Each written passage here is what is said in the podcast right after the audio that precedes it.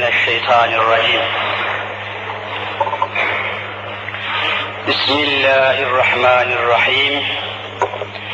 الحمد لله رب العالمين. والصلاة والسلام على رسولنا محمد وعلى آله وصحبه أجمعين. رب اشرح لي صدري ويسر لي أمري. واحلل عقدة من لساني يفقه قولي. Amin. Bi hurmeti seyyidil murselin. Aziz müminler, muhterem kardeşlerim, dışarıda fevkalade kış var. Tipiyle karışık, şiddetli bir kar yağıyor. Trafik ana baba günü halinde. Yani 100 metre mesafeyi dakikalarca bir ağırlıkla, bir karışıklıkla yürüyerek buraya kadar geldik. Yassıdan önce Hazreti Ömer Camisi'nde programımız vardı. Yassıdan hemen sonra Santral Merkez Camimizde programımız vardı. Sonra da burada olmak üzere. Fakat demin dediğim gibi yolların tıkanıklığı, karışıklığı, adeta trafiğin felç durumda oluşu, bütün millet sokakta dışarıda. Ama yine elhamdülillah dağılmadan yetişme imkanı bulduk. Ve şimdi herkesin evine nasıl gireceği, dışarıyı görseniz hayret içinde kalırsınız. Bu telaş ve bu şey içerisinde fazla da sizi bekletmeden, çünkü belki de gitmeyip burada kalma durumu da var. Arabalar adeta bir facia halinde yani. Mübalağası söylüyorum.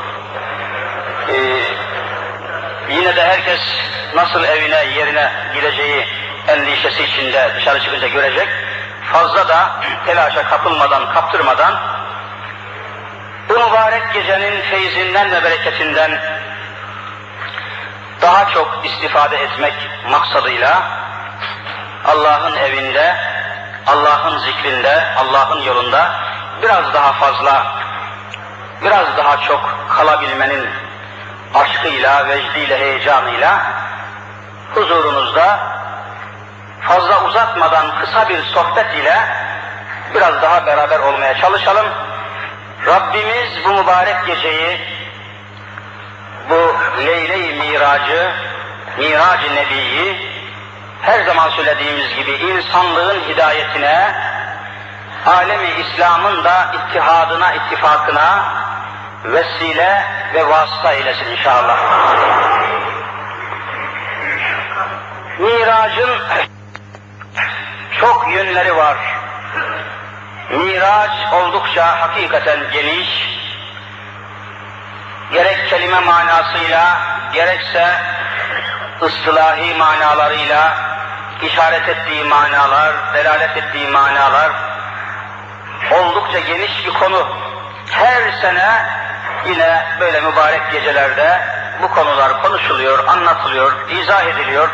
Muhakkak ki her müminin zihninde Mirac-ı Nebi dediğimiz zaman belli bir fikir, belli bir bilgi hasıl olmuştur. Onun nasıl olduğunu, nasıl geliştiğini, nasıl başlayıp nasıl bittiğini anlatmaya lüzum görmüyoruz.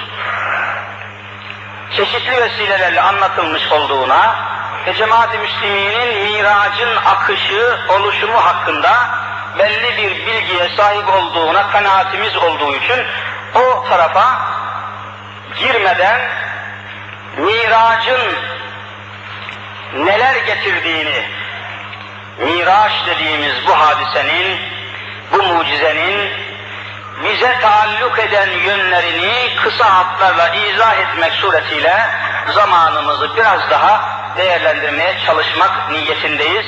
Rabbimiz niyetlerimizi, amellerimizi salih eylesin inşallah. Aziz müminler, dikkatle, ibretle dinimizin hükümlerine, esaslarına baktığımız zaman imandan hemen sonra iman dediğimiz itikadi hükümlerden, imani esaslardan hemen sonra ameli hükümlerin, ibadet hükümlerinin başında namaz dediğimiz amel namaz dediğimiz ibadet yer almış bulunuyor. Bu namaz da işte hepimizin bildiği gibi Miraç dediğimiz hadisenin, Miraç dediğimiz mucizenin yine mucizevi olarak bir neticesidir. Miraç ne kadar yükseklerde tecelli etmiş olursa olsun, ne kadar yücelerde, yükseklerde, semavi alemlerde tecelli etmiş olursa olsun, işte neticesi, hasılatı, sonu namaz ile düğümlenmiştir. Demek ki Miraç'tan bize intikal eden, Miracın bize getirdiği, bize teslim ettiği, bize emanet ettiği en muazzam şey namaz dediğimiz ibadet, namaz dediğimiz vazife, namaz dediğimiz hakikattir. Bunu hangi yönüyle ele alsak saatlerce konuyu işlemek, anlatmak, izah etmek mümkün. Oralara girmeyeceğiz. Ancak birkaç hususu Mirac-ı Nebi'nin, Mirac-ı Güzi'nin bize uzantısı olan ve insanların ruhunu Mevla'ya teslim edeceği vakte kadar devam eden, hatta kıyamete kadar müminler oldukça devam edecek olan bu muazzam miracın meyvesini, semere-i miracı iyi anlamak lazım, iyi kavramak lazım. Hadiseyi çok iyi incelemek lazım. Elimizde mevcut olan namaz hocası adındaki kitaplar, ilmihal kitapları konuyu sadece şekil yönüyle açıklıyor. Sadece namazın nasıl eda edildiğini, erkanını, adabını, farzlarını, vaciplerini, sünnetlerini, mubahlarını, mekruhlarını, müfsitlerini anlatıyor.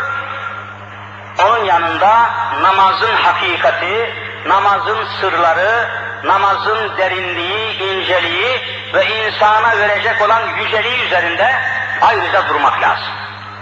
Bu konuda birkaç hususu ilmihal mevzu içerisinde huzurunuza arz edip anlayışımızı biraz daha genişletmek suretiyle miracın meyvesi, miracın semeresi, miracın neticesi hakkında biraz daha durmak istiyorum. Aziz müminler, ilmihal kelimesini bilmeyenimiz yok. İlmihal, Müslüman olup da bu kelimeyi duymayan, bu kelimeyi bilmeyen bir kardeşimiz yoktur inancındayız. İlmihal kesir kelimesini işitmemiş olmak mümkün değil. Camiyle, cemaatle, namazla, ibadetle az veya çok alakadar olan, ilgilenen mümin kardeşlerimizin ilmihal kelimesini işitmiş olmaları muhakkaktır. İlmihal deyince, ilmihal deyince bizim cemaatimizin, bizim cemiyetimizin arasında ilmihal deyince evvel emirde abdest alıp namaz kılmak akla geliyor. Vakı haksız, haksız da değil insanlar. Çünkü bütün amellerin ve ameli hükümlerin başında namaz yerini almış. Namaz da Miraç mucizesinin neticesi, hasılası, meyvesi şeklinde tahakkuk etmiş. Haklıdırlar. Ama sadece bu manada, bu ölçüde kalmamak lazım. İlmi hal dediğimiz zaman iki kelimeyle karşılaşıyoruz. Birisi ilim, öbürüsü hal. İlmi hal. İkisi bir araya gelerek ilmi hal oluyor. İlim ne demek? Bilmek. Bilmek, öğrenmek, anlamak demek. Hal ne demek? İçinde bulunduğumuz dakikalar, yaşadığımız anlar, saatler, zamanlar demek. Hal. Şu andaki yaşayışımız halimizi ifade ediyor. Malumunuz olduğu üzere zamanı alimlerimiz üçe ayırmış. Birisi geçmiş zaman, geçmiş olan zaman, birisi de gelecek olan zaman, bir de içinde bulunduğumuz zaman, içinde bulunduğumuz zamana hal diyorlar. Geçirmiş olduğumuz zamana geçmiş zaman mazi diyorlar. Daha kavuşamadığımız, ulaşamadığımız zamana da istikbal yani gelecek zaman diyorlar. Geçmiş zaman zaten geçmiştir. Gelecek zamana da henüz ulaşmış değiliz. O halde zaman olarak bizim için en mühim olan şey yaşadığımız zamandır. İlmi hal deyince halimizin ilmi, yaşayışımızın ilmi, ne olduğunu, ne olması icap ettiğini bilmekle alakalı hükümler ilmi hal. Namaz akla geliyor dedim. Türkiye'deki Müslümanlar olarak ilmi hal deyince gözümüzün önünde ilk defa canlanan namaz tecelli ediyor. Namaz akla geliyor, namaz anlaşılıyor. Halbuki şöyle kısa bir izahatla meseleye baktığımız zaman günde beş vakit namaz kılıyoruz. Günde beş vakit namaz hepimizin bildiği gibi. Beş vakit namazı da hesapladığımız zaman 40 rekat namaz meydana çıkıyor. Bir Müslümanın bir günlük namazı rekat ile hesaplandığı zaman 40 rekata tekabül ediyor.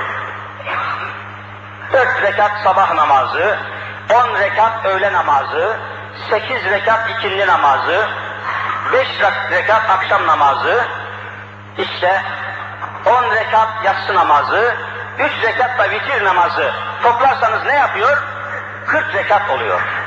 Demek ki bugün için Müslümanlar olarak günde 40 rekat namaz kılıyoruz.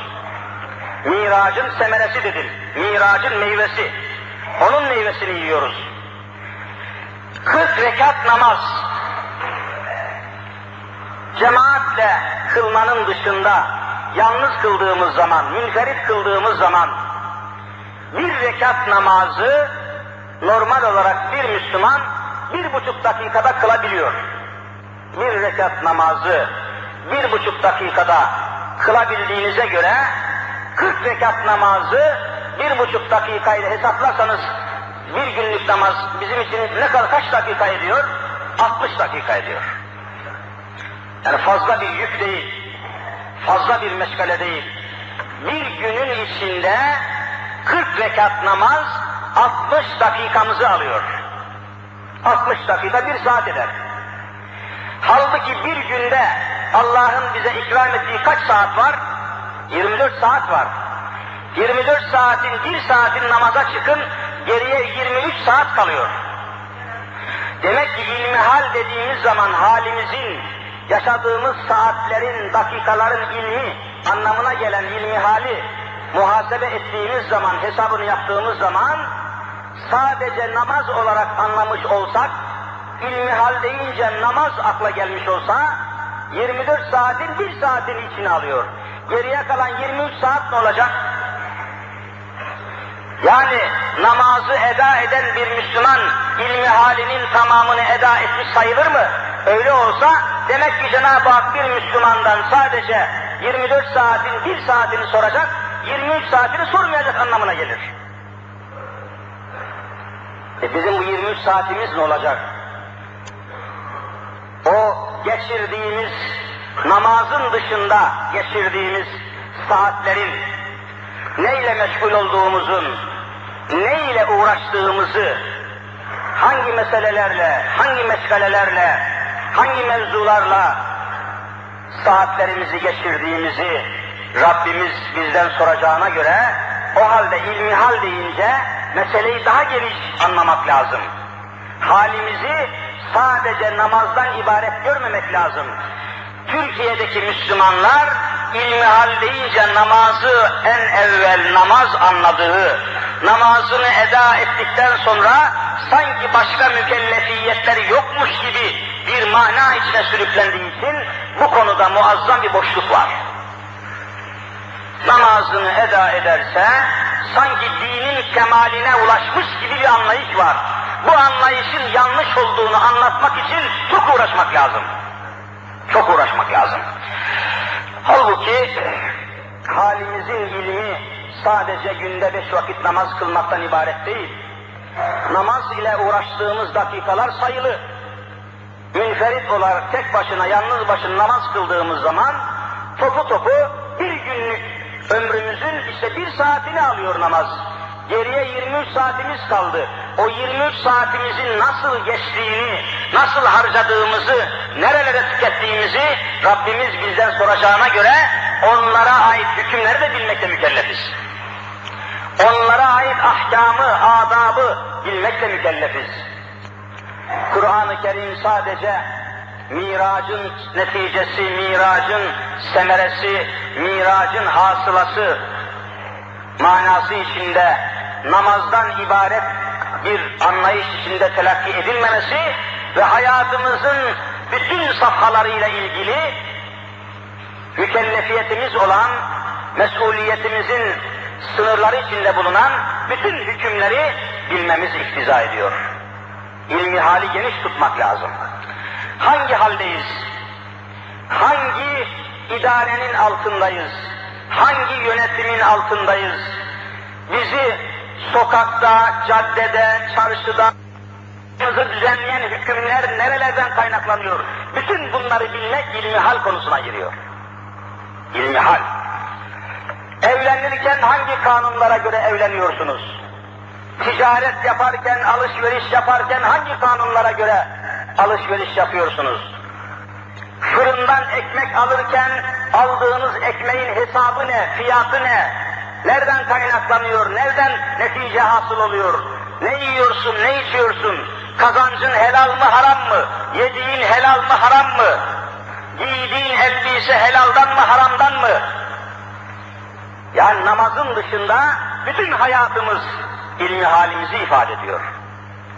Soframıza konan yiyecek maddelerin etinden tutun da ekmeğine kadar her birisinin hakkındaki hükümler yerinde mi? Bir Müslüman her türlü eti yiyemez.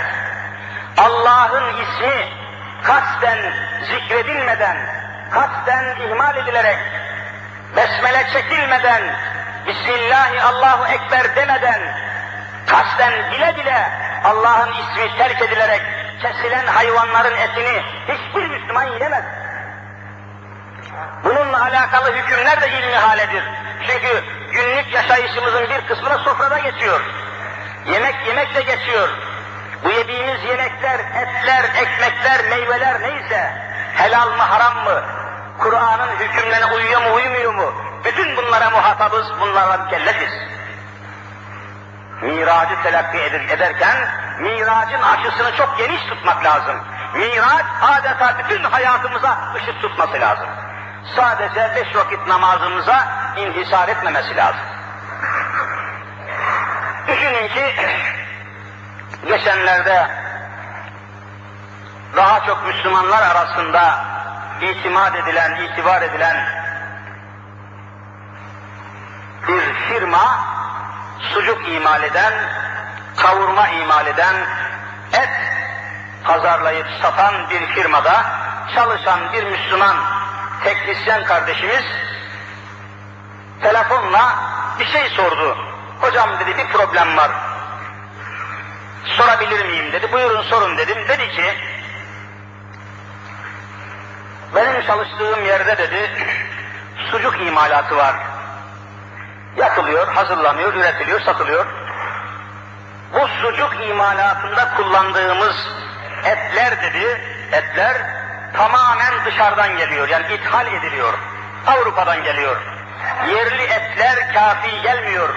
Yerli hayvanlar, yani Türkiye'de yetişen hayvanların etleriyle sucuk yapmaya kalksak, sucuğun kilosu 100 bin liradan aşağıya mal olmuyor dedi. Pahalı oluyor. Ama dışarıdan bol miktarda et geliyor. Düşünün ki o da bir ayrı bir facia. Türkiye gibi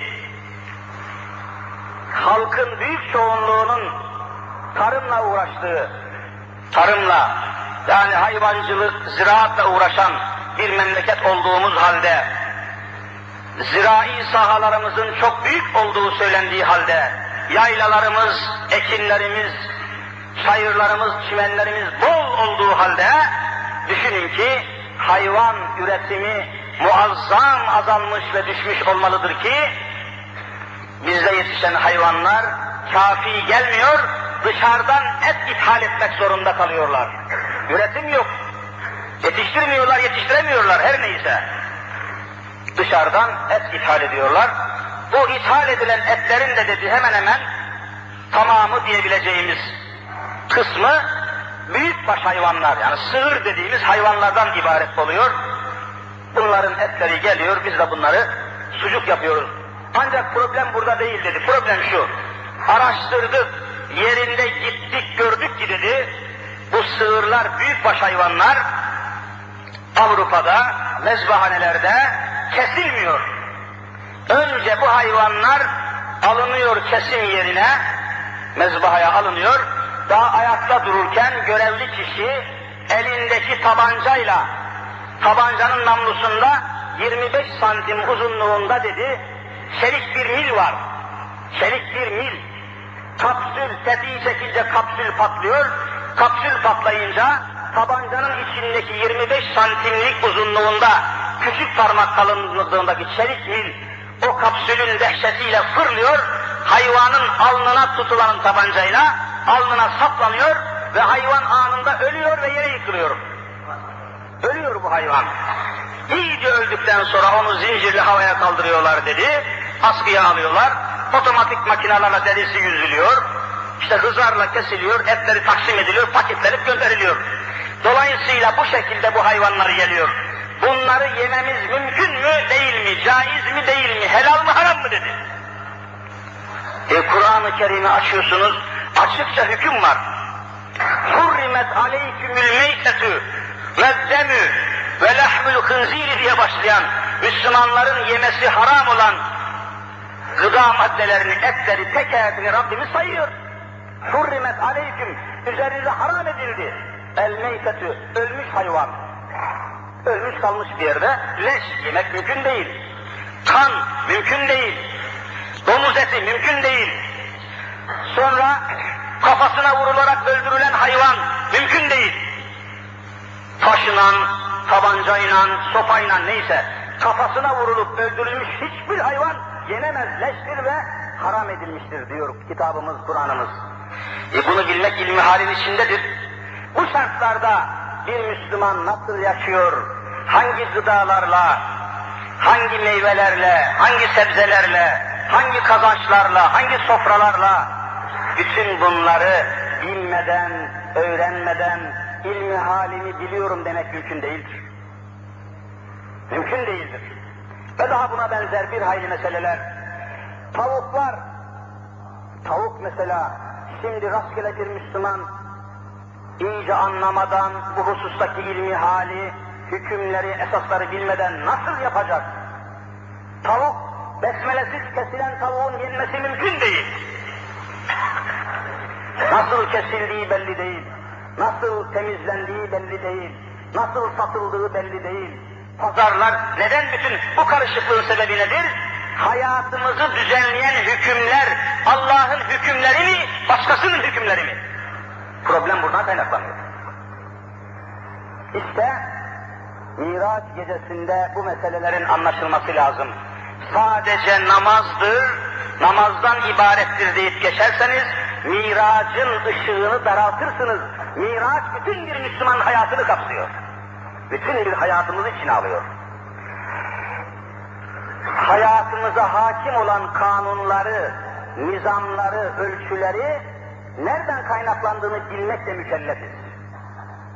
Bakınız mesela 77 yılında Diyanet Başkanlığı tarafından yılbaşı münasebetiyle Avrupa'ya görevli gönderilmiştim. Hiç unutmuyorum. Münih ve civarında dini hizmet icra ettik. İşçi kardeşlerimizin bulundukları yerleri, camileri, mescitleri gezdik, vaaz ettik, sohbet ettik. O yıllarda, o günlerde bir akşam son derece şuurlu, bilgili bir işçi kardeşimizin evinde yemeğe davetliydik. Yemeğimizi yedikten sonra kalabalık bir işçi cemaatiyle toplu olduğumuz halde sohbet ediyorduk. Bir noktayı anlatmak için söylüyorum. Sohbet işte bu gibi konulara, ilmihal konularına intikal etti. Bizim ilmihal anlayışımız eksiktir, yanlıştır diye sohbetimizi devam ettirirken hayatımıza hükmeden kanunları soframıza, evimize, menkul ve gayrimenkul varlıklarımıza, çocuklarımıza, eğitimimize, beslenmemize, denetimimize, yönetimimize hakim olan kanunları konuşurken bu mevzu iyice dallandı, budaklandığı sırada evinde oturduğumuz işçi kardeşimiz dedi ki hocam dedi şimdi hayret ediyorum dedi. Şu anlattığınız meselelerin tamamını dört satırlık bir yazıyla ifade eden Almanca bir mecmua var bende dedi. Almanca bir mecmua var. Nasıl olur dedik ya biz bunları burada konuşuyoruz. Aynı ifade ediyor. Hangi mecmua dedi? Sende var mı? Var dedi. İnşallah bulurum dedi. Hemen gitti. Hakikaten 5-10 dakika araştırdı. Buldu mecmuayı getirdi. Der Şipigel adında bir mecmua. Şipigel. Almanya'da ünlü bir mecmuaymış. Ve içinde bölümler var. Ekonomi bölümü var, felsefe bölümü var, hukuk bölümü var, içtimai bölümler var. Hukuk bölümünü açtı, kriminoloji, suç ve ceza bölümleriyle izah eden sayfalar, bölümler var. Bir sayfada bazı milletleri hukuki açıdan tarif ediyor. Yani bazı milletlerin uyguladığı kanunlar bakımından tanımını, tarifini yapıyor. İngiliz'i tarif etmiş, Fransız'ı tarif etmiş, Çin'i, Japon'u tarif etmiş. Sıra Türk'ü tarif ediyor. Türk uygulanan kanunlar bakımından şu anda diyor yaşadığı ülkede, yaşadığı bölgede uygulanan kanunların kaynağı bakımından Türk demek şu demektir. Dört satırlık bir paragraf halinde kestik onu, tercümesini yaptırdık, fotokopisini aldık, hala bende var. Aynen şöyle izah etmiş Alman araştırıcı.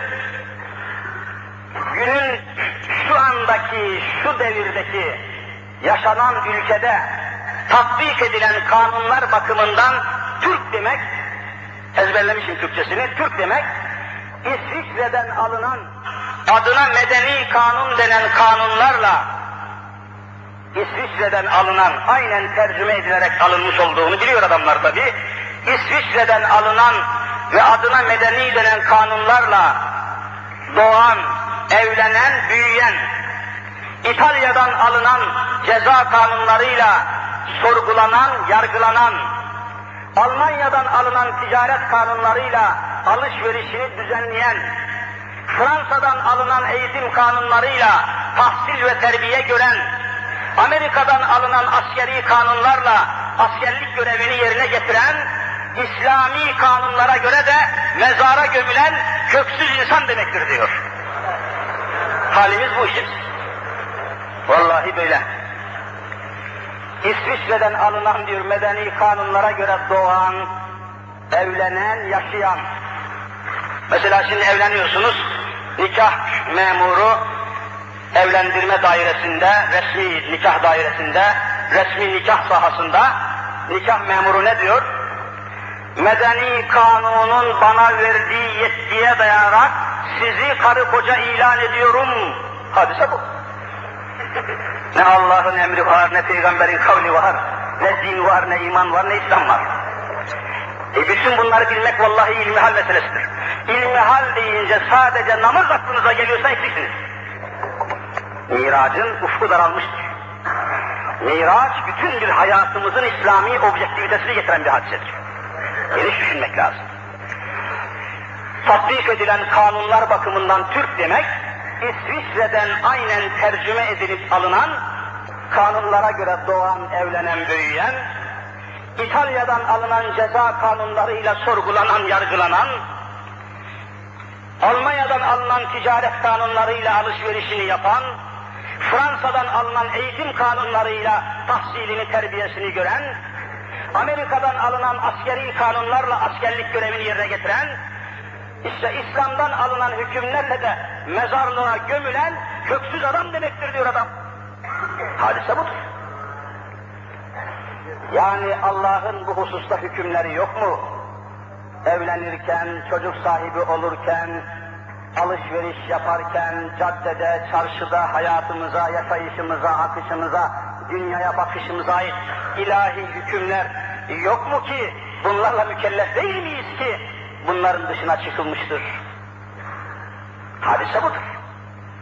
O halde ilmi halimizi miracın ışığında yeniden tazelemek lazım. Yeniden incelemek lazım. Ve zaten başka türlü de insanlığın kurtuluşu mümkün değil. Hangi prensipleri, hangi esasları uygularsanız uygulayın, Müslüman milletlerin kurtuluşu mümkün değil. Senelerce Arap alemini veyahut Asya kavimlerini sosyalizm ile, komünizm ile meşgul ettiler mi etmediler mi? Arap sosyalizmi, işte şu sosyalizmi, Marksizm, komünizm, Leninizm ama 70 yıl olmadan hepsi iflas etti. Ve ilk böyle çıktığı zamanlar insanlık, eşitlik, adalet bulacak, eşitlik gelecek, fakirlik kalkacak, her insan hür olacak diye bu sistemlere insanları davet ettiler. Deniz gezmiş namındaki bahtsız insan o maksatla ölmemiş miydi?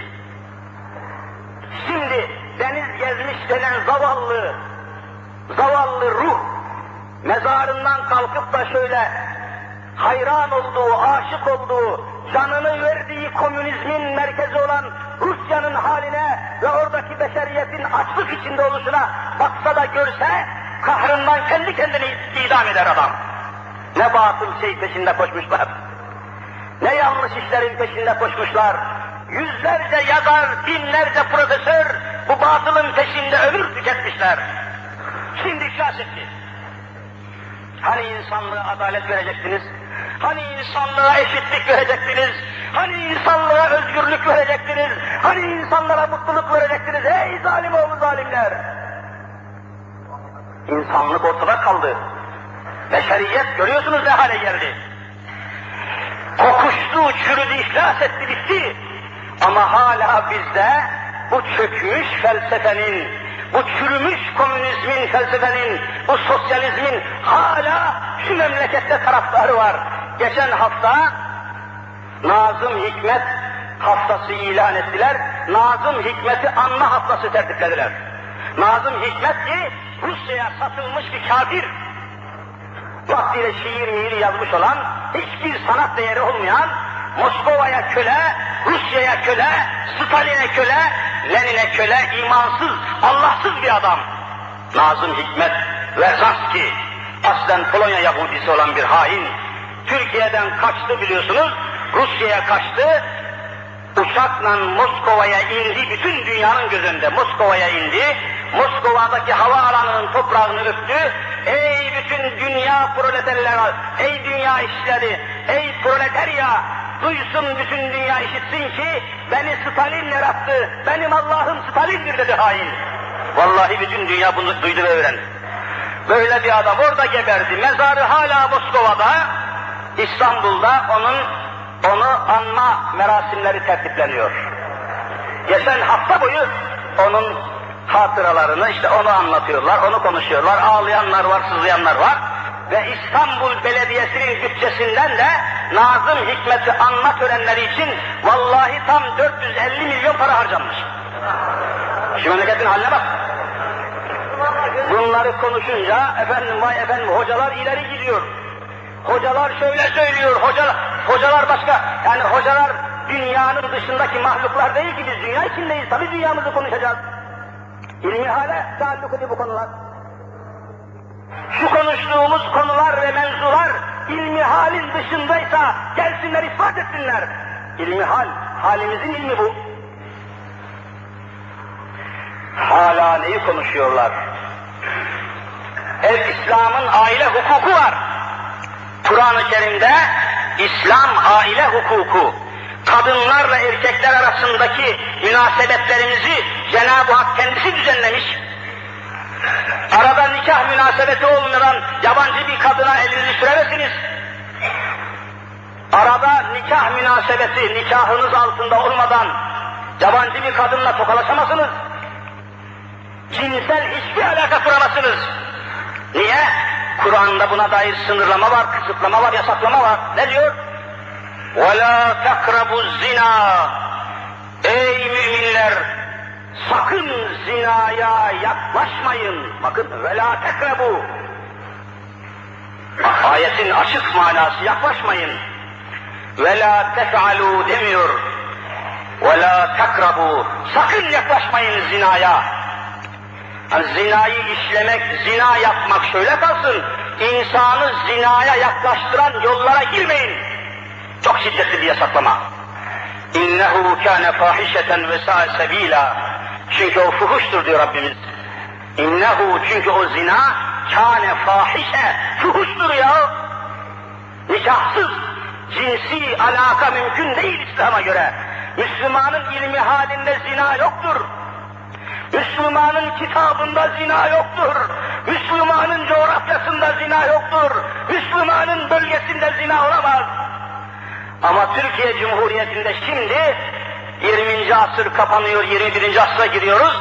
Devlet Bakanlığı makamında bulunan bir karı bakan, bir dişi bakan, bir avrat bakan zina suç olmaktan çıksın diye meclise kanun teklifi veriyor. Düşünebiliyor musunuz? E bunları konuşmayıp neyi konuşacağız biz? İlmi hale giriyor bu işler. Halimizi izah ediyor. Efendim zina suç olmaktan çıksın diyor ya. Kanun teklifi hazırlamış. Yakında meclise gelecek. Zina. Allah diyor ki zinaya yaklaşmayın. Zinaya yakın olmayın. Zinanın semtine yaklaşmayın diyor. Devlet Bakanı zina suç olmaktan çıksın. Zina serbest olsun diyor. Zavallı Müslümanlar.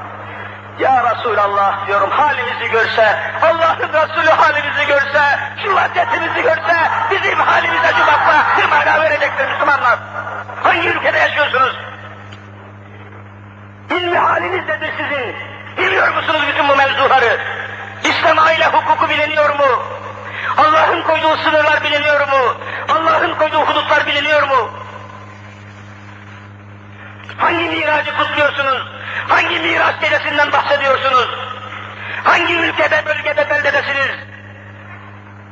Bütün bunları anlamadan ne miracı, hangi miraç gecesini kutluyoruz? Neyin farkındayız veya değiliz? Efendiler, işte insanlığın iflas ettiği bir asırdayız. Amerikan halkına bakın, yüz kişide yetmişi eroine yakalanmış. Yüz Amerikalının yetmişi uyuşturucu maddeye müptela olmuş. Bunları hangi miraç kurtaracak? Hangi sistem kurtaracak? Avrupa'da, Hollanda'da, Belçika'da, İtalya'da, Fransa'da dünyaya gelen yüz çocuğun, dünyaya gelen yüz tane bebeğin, yüz tane çocuğun yetmiş sekizinin babası belli değil. Çünkü zina suç değil orada. Hatta kadınlara cinsel özgürlük konusunda kanunlar çıkarmışlar. Şu anda Hollanda'da ben gözümle gördüm, vallahi şahidim bir evde oturuyorduk. Evde bir kadın bir erkek var. İşte kadın erkeğe nikahlı. Herifin karısı, resmi karısı. Ama kanun çıkmış, o kadın tanıştığı, af buyurun seviştiği bir erkeği getirmiş evine. Böyle bir durumda bir erkeği beraberinde getirirse bir kadın, nikahlı bulunduğu kocasına, beyefendi ben erkek arkadaşımla bu akşam evde beraber kalacağım, lütfen sen gider misin dediği zaman kanunen gitmek zorunda herif. Cinsel özgürlük. Kanun çıkartmışlar. Şu anda İngiltere'de İngiltere parlamentosundan çıkmış kanunlar var. Vallahi erkek erkeğe evleniyorlar ve papazlar iki erkeğin nikahını kilisede beraber kıyıyorlar. Şu çöküşe bakın, şu kokuşmuşluğa bakın, şu tefessühe bakın. İnsanlık ne hale gelmiştir? Bizde de zina suç sayılmasın diye teklif etmenin sebebi bu. Çünkü zina suç olmaktan çıkarsa boşanmanın sebebi olmayacak. Adam affedersin karısını zinanın üzerinde cürmü mesut yani bizzat suçun zina ederken yakalasa bile mahkemeye gittiği zaman zina suç sayılmadığı için boşanmaya sebep bulamıyor ve o karıyı ebediyen boşayamayacak. Ona çalışıyor adam ya. Nesil diye bir şey kalmayacak. E nasıl olacak peki? Bütün bunlar ilmi halimizi ifade etmiyor mu? Sadece ilmi hal deyince namaz akla gelmemesi lazım. Çünkü namaz 24 saatimizin çok çok bir saatini alıyor. Geriye kalan 23 saatin de hesabını Allah'a vereceksin. Hesap verirsen ölçü Allah'ın hükümleri olacak. لِيَهْلِكَ men heleke an beyine. Rabbimiz ne diyor? Ey müminler sizden ölenler bir esas üzerine, bir beyine, İslami bir hüküm üzere ölsün. Yaşayan da İslam'a göre yaşasın, ölen de İslam'a göre yaşasın. Neye göre yaşıyoruz biz? Neye göre alışverişimizi yapıyoruz? Neye göre nikahımızın altındaki kadını ispat ediyoruz?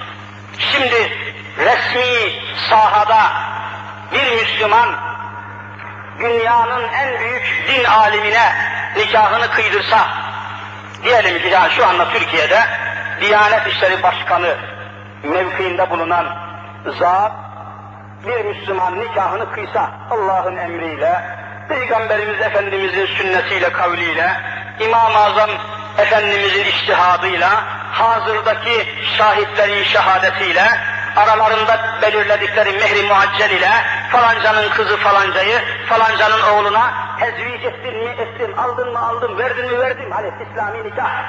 Kur'an'a ve sünnete göre nikahı kıysa ve Allah'a göre, sünnete göre, kitaba göre o kadın o erkeğin hanımı olsa ki oluyor amenna eşidir, zevcesidir, helalıdır, nikahlısıdır. Bu şekilde sokağa çıksalar nikahı dini hükümlere göre kıyılmıştır. Sokağa çıkıp giderken bir güvenlik görevlisi kimlik yoklaması yapsa, göster bakayım kimliğini, adam gösterse erkek, bu kadın kim? Bu benim helalim, zevcem efendim, refikam, eşim, helalım, hanımım. Diyanet İşleri Başkanı muhterem zat benim nikahımı kıymıştır, nikahlımdır dese, bu nikahı resmi nizamda, resmi sahada geçerli sayıyorlar mı, saymıyorlar mı? Vallahi saymıyorlar. Siz de bunu biliyorsunuz. Hani biz Allah'ın hükümlerine göre yaşayacaktık? Hani Allah'ın hükümlerine göre ölecektik? Bizim halimiz olacak Müslümanlar. Bizim halimiz olacak. Allah aşkına düşünün. Şu Miraç gecesinde düşünün bari. Başka gecelerde değilse bile bu gece düşünün. Böyle biz nereye kadar gireceğiz?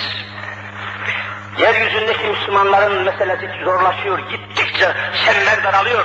Bakınız Cezayir'de görüyorsunuz. Onların koyduğu usullerle demokrasi diyorlar hani. Demokrasi ne demek? Halkın kendi yönetimini Yunanca, Yavurca bir kelime demokrasi. Araştırdım. Ansiklopedilerde, lügatlerde buldum ki siz arasanız bulursunuz. Demokrasi kelimesi iki kelimeden meydana gelmiş. Birisi demos, birisi kratos. Demos, kratos. Demos halk demek. Yunanca'da, Latince'de demo, demos halk. Kratos idare demek, demos kratos halk idaresi. Yani her millet kendi idaresini kendisi tayin eder diyor. Cezayir'deki Müslümanlar kendi idaresini kendisi tayin etmek üzere seçime gitti, demokrasinin usullerini kullandı, seçimi kazandı, bütün dünya başına çullandı. Vermediler, görmediniz? Demek demokrasi bir yalandır. Vallahi demokrasi bir tuzaktır, yalandır Müslümanlar için. Vermiyor işte, kabul etmiyor. Kendi usullerine, kendi koydukları kurallara göre dahi olsa kabul etmiyor. Müslümanın gireceği bir tek yer var. Miracın aydınlığında, miracın ışığında, miracın projektörü altında Müslümanın gideceği bir tek yer var. Hazreti Allah, Hazreti Muhammed Mustafa. Başka bir yol ve yol kalmamıştır. Bundan başka bir yol ve yön aramaması lazım Müslümanın. Mümkün de değil zaten. İşte asrımız Allah'ın izniyle 2000. yıla 8 sene kaldı. 8 sene sonra 2000. yıla kavuşacağız. Allah'ın lütfuyla 2000 yılında Türkiye'de dahil olmak üzere birçok ülkeler İslam Cumhuriyeti'ne kavuşacak, Allah'ın izniyle kavuşacaktır. Ve biz bunu göreceğiz Allah'ın izniyle. Ve 2000 yılında Amerika diye bir ülke, bir bölge, bir hakimiyet tanıyacak Allah'ın izniyle. Göreceğiz bu hadiseyi. Ve Müslüman milletler Miracın getirdiği bu olacak. Yoksa miracın başka türlü anlaşılması mümkün değil. Miraç yükselmek demektir. Hani Kur'an'da sık sık hepinizin duyduğu, dinlediği bir ayet-i kerime var. وَاَتَصِمُوا بِحَبْلِ اللّٰهِ جَمِيعًا Ey müminler! Hepiniz birden, toptan, cemia, cemiyet olarak, cemaat olarak ayrılmadan, dağılmadan, parçalanmadan, bölünmeden Ey Allah'ın kulları, ey müminler! وَاَعْتَصِمُوا بِحَبْلِ اللّٰهِ Allah'ın ipine sarılın diyor Cenab-ı Hak. Allah'ın ipi. Ne demek ip? Bir kuyuya benzetiyor dünyayı.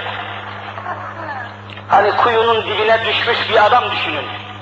15 metre derinlikte ya 30 metre derinlikte bir kuyu düşünün. Adam düşmüş oraya. Onu kurtarmak için en pratik çare nedir? Çok kuvvetli bir halat, bir sicil, bir ipi uzatırsınız, çengelli bir ip. O çengele, o ipe sarılır, onu yukarıya birkaç adam çeker. Cenab-ı Hak böyle teşbih ediyor, temsil ediyor. وَاَعْتَصِمُوا بِحَبْلِ اللّٰهِ Allah'ın ipine sarılın. Düştüğünüz musibetten, bunalımdan, krizden, belalardan, uçurumlardan kurtulmak istiyorsanız وَاَعْتَصِمُوا Yapışın Allah'ın ipine. Demek ki insanlar aşağıda, ip yukarıda oluyor. İp yukarıda. İşte miracın da hikmeti meşruiyesi budur. Miraç yukarıda bulunuyor, insanı yukarıya ilahi bir çekimle çekiyor, semavi bir kudretle çekiyor ve Allah'ın ahkamıyla, Allah'ın lütfuyla, bereketiyle, inamı, ihsanıyla insanı yüceltiyor, yükseltiyor. Miraç bu. Bizim miracımız ancak böyle olabilir. Vaka zaman zaman çeşitli münasebetlerle Müslümanların miracı namazdır dedik diyoruz. Hadis-i şerif var. Es-salatu mi'racul mümin. Namaz müminin miracıdır. Ama namaz nedir? Namaz nedir? Saatlerce konuşsak vallahi bitmez. Namazı Kur'an-ı Kerim şöyle, şöyle tanıtıyor bize. Kur'an'ın tanıtmasından daha mükemmel bir tanıtım olamaz. Öyle değil mi efendiler? Allah'ın kitabı. Nasıl tanıtıyor namazı? İnne salate tenha anil fahşai vel münker ve le ekber vallahu ya'lemu ma tesnaun. Rabbimiz ne diyor? İnne inne edatı tahkikiye muhakkak ki inne salate muhakkak ki namaz kıldığınız namaz, bildiğiniz namaz, eda ettiğiniz namaz, miracın semeresi olan namaz, miracın neticesi olan namaz, tenha anil fahşai vel münker, o kıldığınız namaz var ya, eda ettiğiniz namaz var ya, sizi, sizin toplumunuzu, sizin cemiyetinizi, sizin milletinizi toptan, fuhuştan men eder. Fuhşiyattan, haramlardan, günahlardan, musibetlerden sizi korur, sizi yasaklar, sizi sınırlar, sizi kurtarır, sizi o bölgelere sokmaz diyor. İnne salate tenha anil fahşa. Nerede şimdi? Kıldığımız namaz ile yaşadığımız hayat arasında uçurum yok mu? Orada namaz kılıyoruz, 100 metre mesafede içki satılıyor. Namaz içkiyi yasaklayamıyor, namaz fuhşu yasaklayamıyor, namaz faizi yasaklayamıyor, namaz kumarı yasaklayamıyor, namaz zina yasaklayamıyor. Halbuki namazı Allah inne salate tenha namaz yasaklar diye ferman ediyor, haber veriyor. Nerede böyle bir namaz? Demek ki namazın hakikatine henüz gerçek manada ulaşabilmiş değiliz çünkü ilmi hali yanlış anlamışız. İlmi hal deyince kıl beşi bitir işi. Yok öyle bir şey. Başka bir. Nedir yani? Namazın işte münferit kılındığı takdirde topu topu işte insanın bir saatini. Geriye kalan saatlerin hesabı, kitabı, muhasebesi ne olacak? Ve bir Müslüman hayatında sadece nasıl namaza güvenebilir? Başka ameller, başka mükellefiyetler, başka mesuliyetler hesaba katmadan nasıl sadece namaza güvenebilir? Çünkü erginlik çağında başlıyor namaz. Buna da bir kısa, az biraz dokunup keseyim uzatmayayım fazla. Dinleyişinizdeki sükunetten ve sabırdan güçlenerek konuşmayı biraz uzattım ama hakkınızı helal edin inşallah. Başta Müftü Hocam, Allah hepinizden de ondan da razı olsun. Bu davranışınızı sabırla, tahammülle karşıladınız, karşılıyorsunuz. Hakkınızı helal edin inşallah. Az buraya da biraz dokunup fazla uzatmadan topluluğu toplamaya çalışayım. Allah'ın Resulü Hazreti Muhammed Mustafa sallallahu teala aleyhi ve sellemiz umumi olarak benim ümmetlerimin ömür ortalaması 60'tır diyor.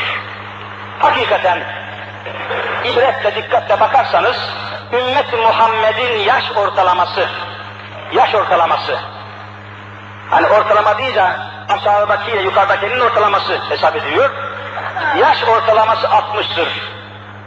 Gerçekten de öyledir. Zaten kainatın efendisi mahlukatın yaratılmasına sebep olan Hazreti Habibullah bile, Peygamberimiz Efendimiz de dünyada kaç sene yaşadı biliyorsunuz? Kaç sene yaşadı? 63 sene. Yani ortalamaya uygun. Allah Resulünden sonra yeryüzünün en faziletli insanı olarak ehl-i sünnetin kabul ettiği Hazreti Ebu Bekir Sıddık kaç sene yaşadı? O da 63 sene yaşamıştır. Fazla değil. Demek ki ömür ortalamasına uygun. Ümmeti Muhammed'in yaş ortalaması 60'tır. Bundan dolayıdır ki Anadolu'da, buraları bilmiyorum Anadolu'da adeta darb-ı mesel veya atasözü haline gelmiş. Mesela bir işi yapmaya çalışan bir adam düşünün. Bir işi yapmaya çalışıyor ama beceremiyor. Her defasında başarısız oluyor. Yapamıyor. Bu kişileri anlatırken sen sittin sene çalışsan bu işi yapamazsın derler. Sittin sene ne demek? 60 sene demek. Sittin sene uğraşsan bu işi yapamazsın demek. Bir ömür uğraşsan bu iş olmaz demek. Bir ömür 60 sene ya. Ortalaması söyleniyor. 60. Yani ne yaparsan yap ortalama fazla bir ömrümüz yok. Fazla bir ömrümüz yok ama bereketli bir ömrümüz var. E düşünün, Hazreti Nuh Aleyhisselam bir peygamber, bir peygamber. Nuh Aleyhisselam, Kur'an-ı Kerim'in ifadesine göre böyle bir Elli eksik bir sene ne demek? Elli eksik bir sene. Yani 950 sene. 950 sene peygamberlik yapmış Nuh Aleyhisselam. Bizim topu topu 60 sene. Nuh Aleyhisselam'ın 950 sene 950 sene içerisinde uğraşmış, didinmiş, çırpınmış, söylemiş, mücadele mücadele öyle zalim bir kavim, öyle zalim, öyle kafir bir kavme muhatap olmuş ki Nuh demişler, peygamber dememişler. Oradan geliyor zaten. 950 sene uğraş uğraş uğraş en ciddi kaynaklara göre Hazreti Nuh'a inanan 16 kişi 950 senede. Ne verimsiz bir zaman, ne kısır bir zaman. Fakat ümmeti Muhammed öyle değil, çok verimli. Bakınız şurada üç beş kelime bir şeyler anlatmak için gecenin bu saatinde fırtına, tipi, kar, yağmur, çamur altında sokaklardan geçilmiyor, gezilmiyor. Bu şartlarda camiyi tıklım tıklım doldurmuşsunuz. Allah sizden razı olsun. Cenab-ı Hak miracın bereketini evrilsin siz inşallah. Geceyi tertipleyen Müftü hocamdan arkadaşlar hepinizden Rabbim razı olsun inşallah Teala. E, bereketli bir milletiz, bereketli bir ümmetiz. Habibullah'ın ümmetiyiz biz inşallah Teala. Elbet 950 sene Nuh demişler, peygamber dememişler. Ama ümmeti Muhammed'in yaş ortalaması 60 ama bereketli. Düşünün ki kısa bir muhasebesini yapayım. 60 çocukluk çağına ne diyor kitaplarımız, ilmihal kitaplarında? Sinni sabavet. Yani sabilik çocukluk çağı demek. 15 yaşını ikmal etti mi, o 15 yaşını ikmal edinceye kadar veya daha önce erginlik çağı dediğimiz o malum erkeklik haline, kadınlık haline ulaşması tabii mümkünse tamam ama değilse 15 yaşını ikmal ettikten sonra zaten mükellef sayıyor. İslam mükellef sayıyor. 15 yaşı çıkarın çocukluk çağı. 60'tan 15 çıkartırsanız ne kalıyor? 45 kalıyor. 45 yıllık bir ömür sermayemiz var. 45 yıllık bir sorumluluk hayatımız var. Allah'a hesabını vereceğimiz hayat, çocukluğu çıkarırsanız 60 yılın içinde 45 sene kalıyor. Yapılan incelemeler, araştırma göstermiştir ki bu 45 yılın 20 senesi kesinlikle uykuda ve istirahatte geçiyor. Uykudasınız, uyuyorsunuz ve istirahat halindesiniz. İnsan uykuda geçirdiği hayattan sorumlu değil hani uyku istirahat halidir. 45'ten de böylece 20 yılı bulan uyku ve istirahat müddetini çıkartırsanız geriye ne kalıyor? 25 sene kalıyor. 25 senenin de 5 senesi yapılan araştırma gösteriyor ki bir kimsenin yemek yemesiyle, temizliğiyle, tuvaletiyle geçen dakikalar 5 sene tutuyor. 25 sene 5'i çıkartırsanız geriye ne kalıyor? 20 sene. Elinde 20 yılın var senin. Bir ömür üçte biri. Üçte biri. 20 yıllık bir ömür sen ömrünü eğer güzel kullanmadıysan, eğer verimli kullanmadıysan, bu yılları da kahvehanelerde, kumarhanelerde, gaflette, cehalette, dalalette, rezalette geçirdiysen hangi yüzle Allah'a gideceksin? Hangi miraca güveneceksin? Miraç Allah'a götüren vasfa demek. Yani 20 yıllık bir ömür sermayemiz var ya, bunu biz nasıl harcarız? Nasıl? Amellerinin karşılığı değildir. Çünkü cennet sonsuz nimettir, amellerimiz sonludur, sınırlıdır. Sınırlı bir amelle sınırsız cennet alınır mı? Cennet amellerimizin karşılığı değil. Ya neyin karşılığı? Allah'ın rahmetinin karşılığı. Biz cennete amellerimizle gitmeyeceğiz. Allah'ın lütfuyla gideceğiz. Başka çaremiz yok. Ama iyi değerlendirmek lazım. Bu günleri, bu geceleri iyi hesaplamak lazım. Biraz evvel ben kürsüye çıkmadan Müftü Hocam'ın dediği gibi teberrularınızı, hayırlarınızı, hasenatınızı, yardımlarınızı Allah aşkına artırın Müslümanlar. Artırın Allah aşkına. Ömür çabuk geçiyor, hayat çabuk geçiyor, zaman çabuk geçiyor. Peşinden yetişmek mümkün değil. Bir de bakıyorsunuz ki ömür bitmiş, ecel gelmiş, hayat tükenmiş. Bir noktayı da işaret kesiyorum. Namazın en muazzam, en müessir, en ağır bel kemiği hangisidir diye sorsak, cemaatimizin ilmihal bilgisinde cevap vermesi gereken, cevap vermesi gereken husus, namazın en ağır yeri, namazın bel kemiği diyelim. Namazın bel kemiği secdedir diyoruz. Secde. Nitekim namaz kılarken bir Müslüman farzı tehir etse, yahut da vacibi terk etse, tehir etse, o farzı tehir etmenin eksikliğini neyle ödeyeceksin? Secde-i sehivle. Yani yeniden sonunda ilave, zam olarak, ilave olarak yapacağın secdeyle o farzın tehirindeki kusuru ödüyorsun. Demek ki namazın en mühim unsuru neymiş? Secdeymiş. Namazın can damarı, namazın bel kemiği secdedir. Çünkü namazdaki eksikleri secdeyle telafi ediyoruz. Bu secde bir nükte olarak söylüyorum, uzatmayacağım. Bir rekat namazda hani kıyam var, kıraat var, rükû var, secde var. Bir rekat namazda kıyam bir sefer, ayakta bir sefer duruyoruz. Kıraat bir sefer, bir sefer okuyoruz. iki sefer okuduğumuz yok. Her rekat namazda bir sefer kıraat var. Bir rekat namazda rükû yine bir sefer. Kıyam bir sefer, kıraat bir sefer, rükû bir sefer, bir rekatlık namazı diyorum. Ama secde kaç sefer? İki sefer. Bir rekat namazda hangi hikmet ve hangi sebeple iki defa secde ediyorsun? Rükû gibi bir sefer olsa olmaz mıydı? Neden Cenab-ı Hak bir rekat namazda kıyamı, kıraati, rükûyu bir sefer emretmiş de secdeyi niçin iki defa emretmiş? Allah aşkına düşünmüş olmamız lazım. Ulemamız izah ediyor, çok nükteleri var, hikmetler. Bir tanesini söyleyeyim. Ve buyuruyorlar ki, secdede, biliyorsunuz secde eden namazda, secde eden Müslümanın yedi noktası yere temas edecek. Yedi nokta. Yedi nokta yere temas etmesi lazım secdede. Hangileri bunlar? Bir defa yüzü, alnıyla burnu yani yüz nahiyesi yere temas edecek. İki de ellerini içi temas edecek. Kaç? Üç iki de diz kapakları, beş, iki de ayak parmak uçları, yedi. Yedi nokta yere temas etmesi lazım. Yani adeta insanın vücudu, insanın kalıbı yere temas ediyor. Temas etmiyor. Biz buna ne diyoruz? Kalıbını yere basıyor. Hani kalıbımı basarım ki bu mesele böyledir desiniz. Kalıbımı basarım ki. Birinci secdede kalıbınızı basıyorsunuz yere, secde ediyorsunuz. Ne manaya geliyor? Ulemamız diyor ki, birinci secdede kalıbını yere basan, bütün vücut noktalarını yere temas ettiren bir Müslüman, zımnen, işareten diyor ki, Ya Rabbi iman ettim, tasdik ettim, kalıbımı basıyorum ki, beni bu topraktan yarattın. Tin, beni bu topraktan yarattın diyor. Yaratıldığı noktayı tespit ediyor.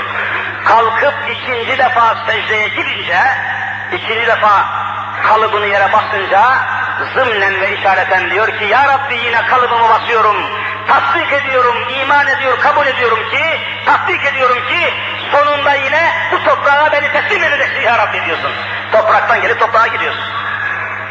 Yani yaratıldığın yerin, tekrar döneceğin yerin günde defalarca, 80 defa bir günde 40 rekat namaz kılıyorsun, 80 defa secde ediyorsun ve bu hikmeti 80 defa imzalıyorsun. Bunun farkında mısın Müslüman? Hani haber bültenlerinde bazı büyük başlar ölüyor. büyük başlar ölüyor. Onların ölümlerini haber veriyorlar haber bültenlerinde.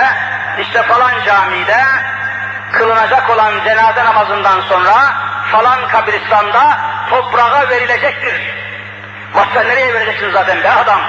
Mecbursun toprağa vermeye. Niye? Topraktan yaratılmış çünkü.